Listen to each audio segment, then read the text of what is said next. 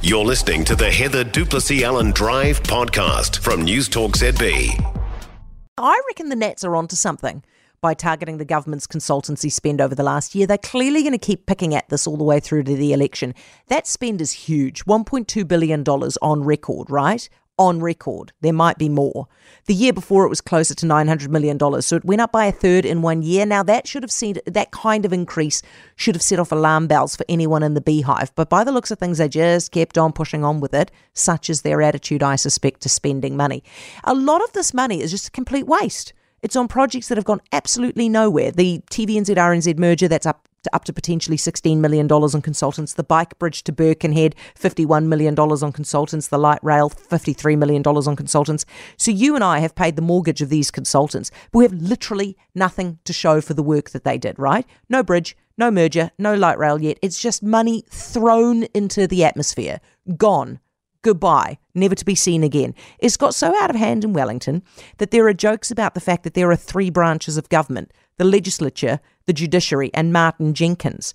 Martin Jenkins isn't even one of the big ones, by the way. The big ones raking in consultancy fees are Deloitte, KPMG, Ernst Young, and PwC. I'm not throwing shade at them, they're just doing their jobs.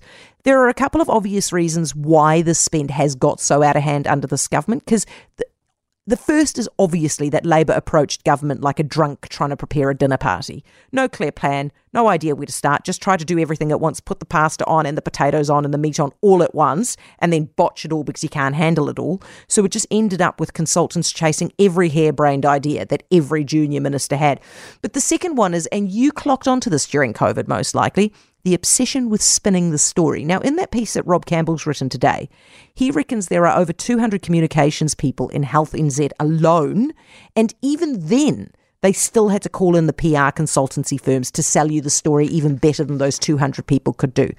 None of us are going to shed a tear if the consultancy firms lose contracts under the Nats because we, you know, we will see. It's a good idea to cancel the stupid ideas that should never have been explored and because we can see that we would prefer it to cut back on the double speak in PR. Puts Labor, this, this attack from the Nats puts Labor in a really difficult position.